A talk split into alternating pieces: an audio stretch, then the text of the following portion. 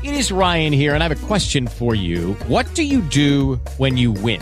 Like, are you a fist pumper? A woohooer, a hand clapper, a high fiver. I kind of like the high five, but if you want to hone in on those winning moves, check out Chumba Casino. At chumbacasino.com, choose from hundreds of social casino style games for your chance to redeem serious cash prizes. There are new game releases weekly, plus free daily bonuses. So don't wait. Start having the most fun ever at chumbacasino.com. No purchase necessary. VGW Group. Void where prohibited by law. See terms and conditions 18+. Ciao a tutti, questo è Human Stalk e quella che state per ascoltare è una nuova storia di ispirazione. Ciao a tutti, benvenuti ad una nuova puntata di Human Stalk, il programma dove intervistiamo donne e uomini che con il loro lavoro e con il loro impegno generano impatto sociale.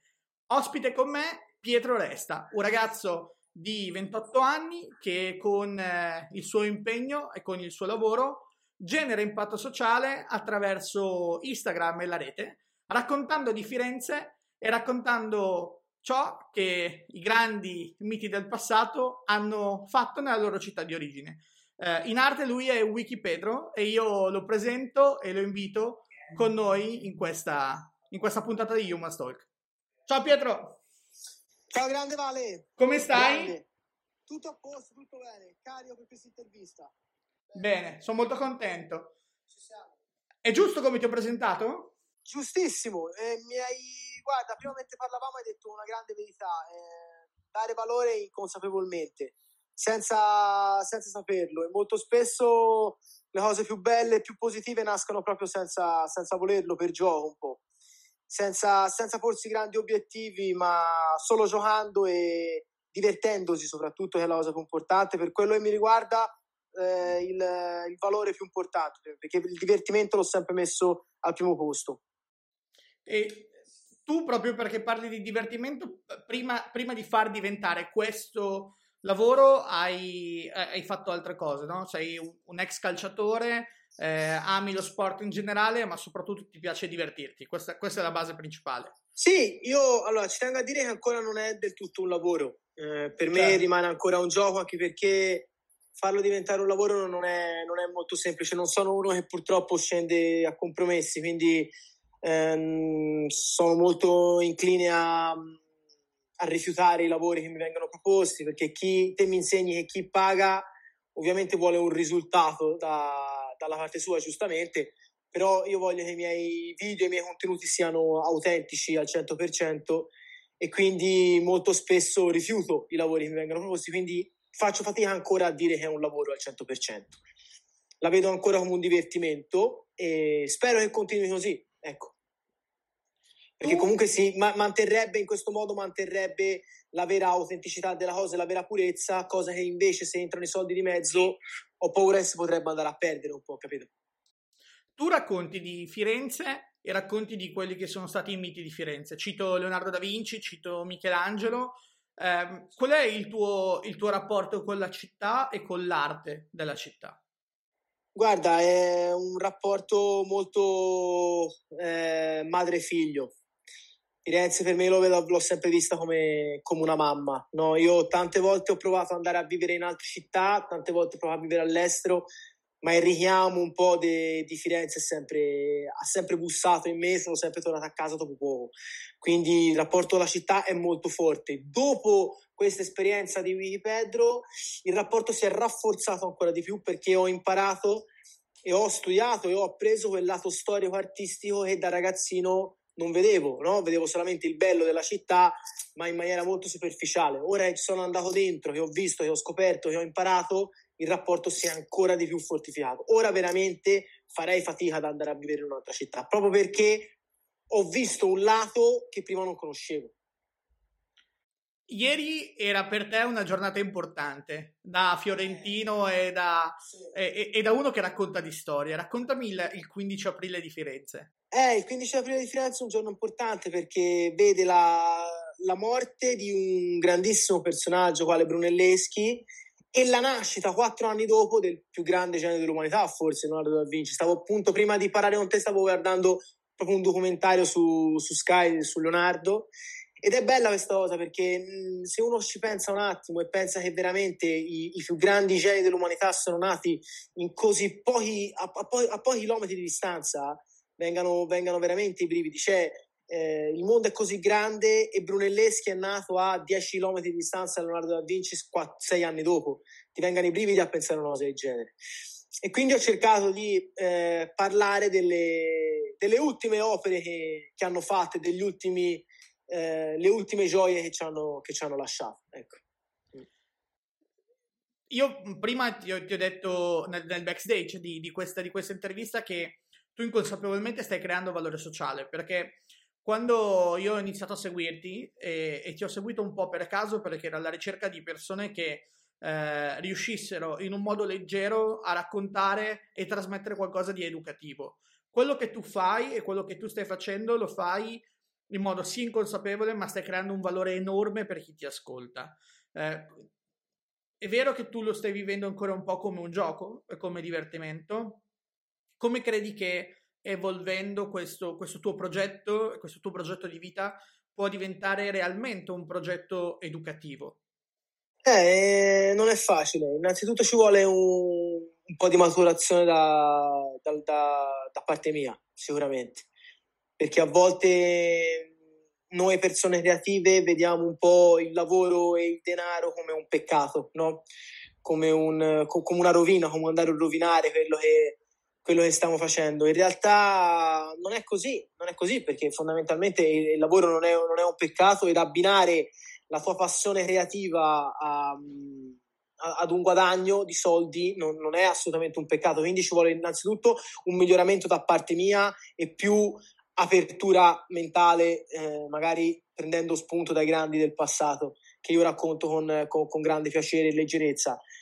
Poi non lo so, io spero sempre che l'idea venga da me e non venga da altri. Cioè, non vorrei essere finanziato da qualcuno, cioè non vorrei, ti prendo l'esempio, arriva la Rai e mi fa vieni con noi e fai un programma per noi. Ecco, non vorrei questo. Vorrei lanciare mie iniziative, vorrei lanciare cose mie, vorrei lanciare progetti miei, ecco, vorrei anche magari più piccoli, non per forza in televisione, ma progetti che vengano da me e dal mio cervello, perché quando iniziò 3 anni fa, iniziò proprio perché non volevo avere padroni, perché volevo decidere io, capito? Quindi data anche l'esperienza che ho avuto in televisione, che non è stata fortunata, ma lì mi sono reso conto che farmi dire quello che dovevo dire non è per me, devo decidere io, capito? Quindi l'idea di WikiPedro è che non sia solo la figura principale che racconta, ma diventi anche l'autore di tutto quello che c'è dietro. Sì, mi piacerebbe veramente, te l'ho detto, il mio sogno nel cassetto non so quale, ma è quello di lanciare iniziative mie, che provengano da me, anche piccole, te lo ripeto, non importa guadagnare chissà che, ma veramente fare qualcosa di bello, ma che venga dal mio cervello, capito? Ti voglio fare una domanda molto, molto precisa. Tu credi che il lavoro che stai facendo tu possa essere preso di ispirazione? Perché io vedo dall'altra parte, seguendoti, che la preparazione che deve esserci dietro a chi racconta la storia di una città, proprio perché stai raccontando qualcosa che persone nel mondo vanno a vedere. Poi una città come Firenze è una città che attrae turisti da tutto il mondo, deve essere bravo, non può essere scontato e deve essere preciso. Sì, allora, il mio obiettivo principale quando faccio video, l'hai detto prima te, è il abbattere completamente la barriera che c'è tra me che faccio il video e te che lo guardi. Voglio essere allo stesso livello dello spettatore, voglio che non ci siano differenze tra me e te, quindi voglio che veramente, appena finito il video, chi l'ha visto dica: Madonna, questo lo posso fare anch'io. Cioè, questa è quello che è l'impressione che voglio dare. Molto spesso quando si guardano i video anche su YouTube, il wow effect, io quello lo voglio eliminare. Oddio, che bello, no, cioè io quella cosa lì non la farò mai, non è possibile, è troppo più grande di me. Ecco, invece io ho voluto ragionare all'opposto. Quello che faccio io, guarda, lo puoi fare anche te benissimo, è semplicissimo, basta prendere un telefono, metterci passione. C'è da studiare un po', quello lo ammetto, c'è da un po' da studiare la parte storica, perché quello è giusto che sia esatta, è giusto che sia esatta, perché la parte storica deve essere esatta, poi te la puoi rielaborare a modo tuo. Puoi dire che Lorenzo il Magnifico invece di Magnifico era un furbo, però bisogna che le cose tu le dia giuste, capito? Ok, poi però la parte narrata lì deve venire da te, deve venire dal tuo cuore, del tuo sentimento. Lì la preparazione ci deve essere, ma non troppa, perché se c'è troppa preparazione allora vuol dire che perdi di autenticità, capito? Cioè, o sei un attore, allora prendi e vai, ma se sei una persona normale devi comunicare con quello che senti dentro, con il tuo cuore. capito? In questo momento che siamo a casa, tu come cerchi di raccontare non solo Firenze, ma qualche aneddoto in questo periodo come cerchi di aiutare chi ti segue ad essere ancora più vicino alla città? Purtroppo non è semplice. Non è semplice perché io sono abituato e mi piace anche fare video all'aperto, fare video mentre sono a contatto con la gente, mentre mi ferma il cinese, mentre mi ferma l'americano, mentre saluto il mio amico giornalaio, il mio amico macellaio. Cioè io ho bisogno di stare a contatto con la gente e di stare fuori. Quindi io, a volte me l'hanno anche detto all'inizio della quarantena, perché non fai dei video da casa? Io non li faccio video da casa, ragazzi. Preferisco aspettare, visto che ho seminato bene negli anni scorsi, negli anni passati, questo mi permette di magari ripostare dei video già messi, magari utili, magari di un anno, di 2 anni fa, che magari possono essere utili a qualcuno nella stessa maniera. E quindi in questo momento faccio questo e poi cerco di raccontare nelle stories di Instagram, più che altro, qualche aneddoto, come può essere quello di ieri, del 15 aprile, oppure il 26 aprile sarà la congiura dei pazzi, e racconterò quello che è stato la congiura verso Lorenzo e Giuliano de' Medici, in attesa appunto di uscire. Quindi sto come un animale prima di andare in letargo, sto mettendo da parte le materiale da raccontare per quando poi si uscirà, e vorrò essere preparato nel momento in cui ci daranno il via libera. Quello è il mio obiettivo in questo momento, quello di essere preparato nel momento in cui si uscirà. Ti faccio l'ultimissima domanda, che in realtà è più una richiesta. Racconta quello che secondo te è l'episodio che a te piace di più raccontare in assoluto, della storia di Firenze, di Leonardo da Vinci, di Michelangelo, del conflitto tra loro due. In 2 minuti racconta un episodio che a te piace da matti. Non è semplice, eh? Mi devi...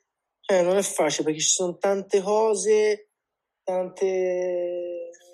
Ti do un aiuto io. A me piace tantissimo come è raccontato il conflitto tra Michelangelo e Leonardo, aggiungendo uno spunto. Tu in un video avevi detto questa riflessione. Immaginate se Michelangelo e Leonardo avessero mai davvero lavorato insieme, per la Cappella Sistina. Era quello, no? No, in realtà no. Ebbero l'opportunità loro di lavorare insieme per il Salone dei Cinquecento in Palazzo Vecchio.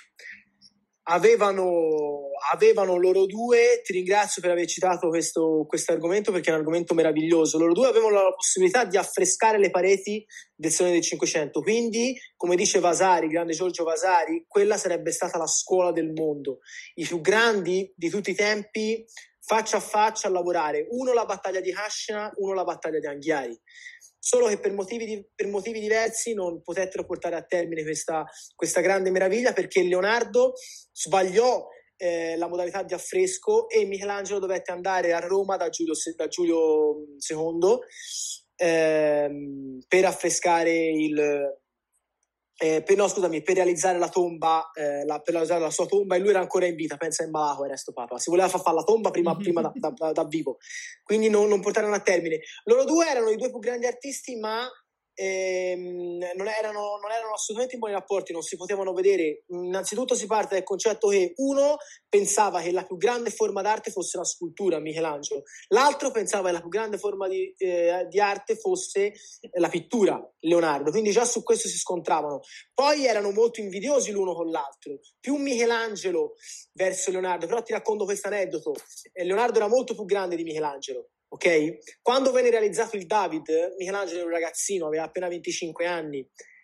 Quando si riunì il consiglio di fiorentino per decidere dove doveva essere messa questa statua, ed era meravigliosa, la più bella che sia mai stata vista fino a quel momento, Leonardo disse di metterla nella loggia dei Lanzi, in un angolino dove non si sarebbe mai vista da nessuno. Cioè veramente considerava quella statua come un poco di buono, considerava Michelangelo come... riconosceva che era un grande artista, ma anche in quel momento volle screditarlo, capito? Nascondendogli il suo più grande capolavoro. Poi grazie a Dio venne messa in Piazza della Signoria, però inizialmente doveva essere... Leonardo suggerì di metterla dietro la loggia dei Lanzi, nascosta praticamente. Quindi questo è un aneddoto molto, molto interessante. Gli artisti del Rinascimento erano un po' come gli attori di Hollywood oggi, erano delle vere e proprie star, capito? Con i loro pregi e i loro difetti. Michelangelo era un personaggio veramente difficile da... Cioè Michelangelo era uno che mandava a fanculo il Papa, cioè, capito? C'era uno che diceva il Papa, fa come dico io. Cioè, era uno che zittiva il Papa, Michelangelo. Cioè, roba che lui poteva veramente far scatenare le guerre, ma Michelangelo faceva come voleva lui. Cioè, neanche il Papa si inginocchiava davanti a nessuno, capito? Guarda, io starei ad ascoltarti ore ed ore. Uno perché sono affascinato dall'arte, due perché ascolto solo chi lo sa raccontare in un modo appunto leggero, no? Io ti ringrazio ancora tanto per essere stato a Human Stalk e poi chiaramente sfrutteremo l'occasione per incontrarci a Firenze e in un altro momento. Intanto sei invitato da noi Humans to Humans quando vorrai. Ti ringrazio tanto, Vale, ti ringrazio tanto. Seguite WikiPedro ovunque, lui era l'ospite di Human Story.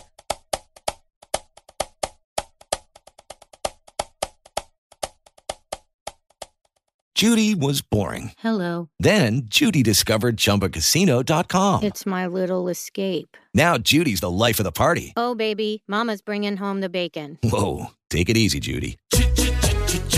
The Chumba life is for everybody. So go to ChumbaCasino.com and play over 100 casino-style games. Join today and play for free for your chance to redeem some serious prizes.